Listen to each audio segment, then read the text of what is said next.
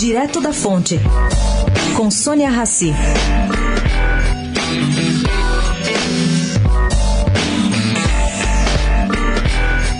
Gente, esse caso da Janaína, a mulher que foi submetida a uma laqueadura por decisão judicial em Sorocaba, que explodiu ontem no meio judiciário e nas redes sociais, ainda vai dar muito pano para a manga.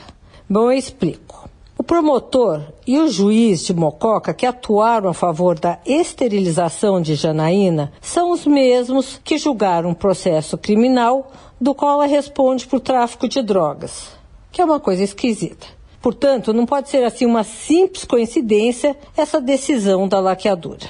Segundo, a laqueadura ocorreu sem que um advogado ou defensor público representasse Janaína promotor e juiz avaliaram que ela não precisava de curador especial, o que é um advogado para pessoas incapazes.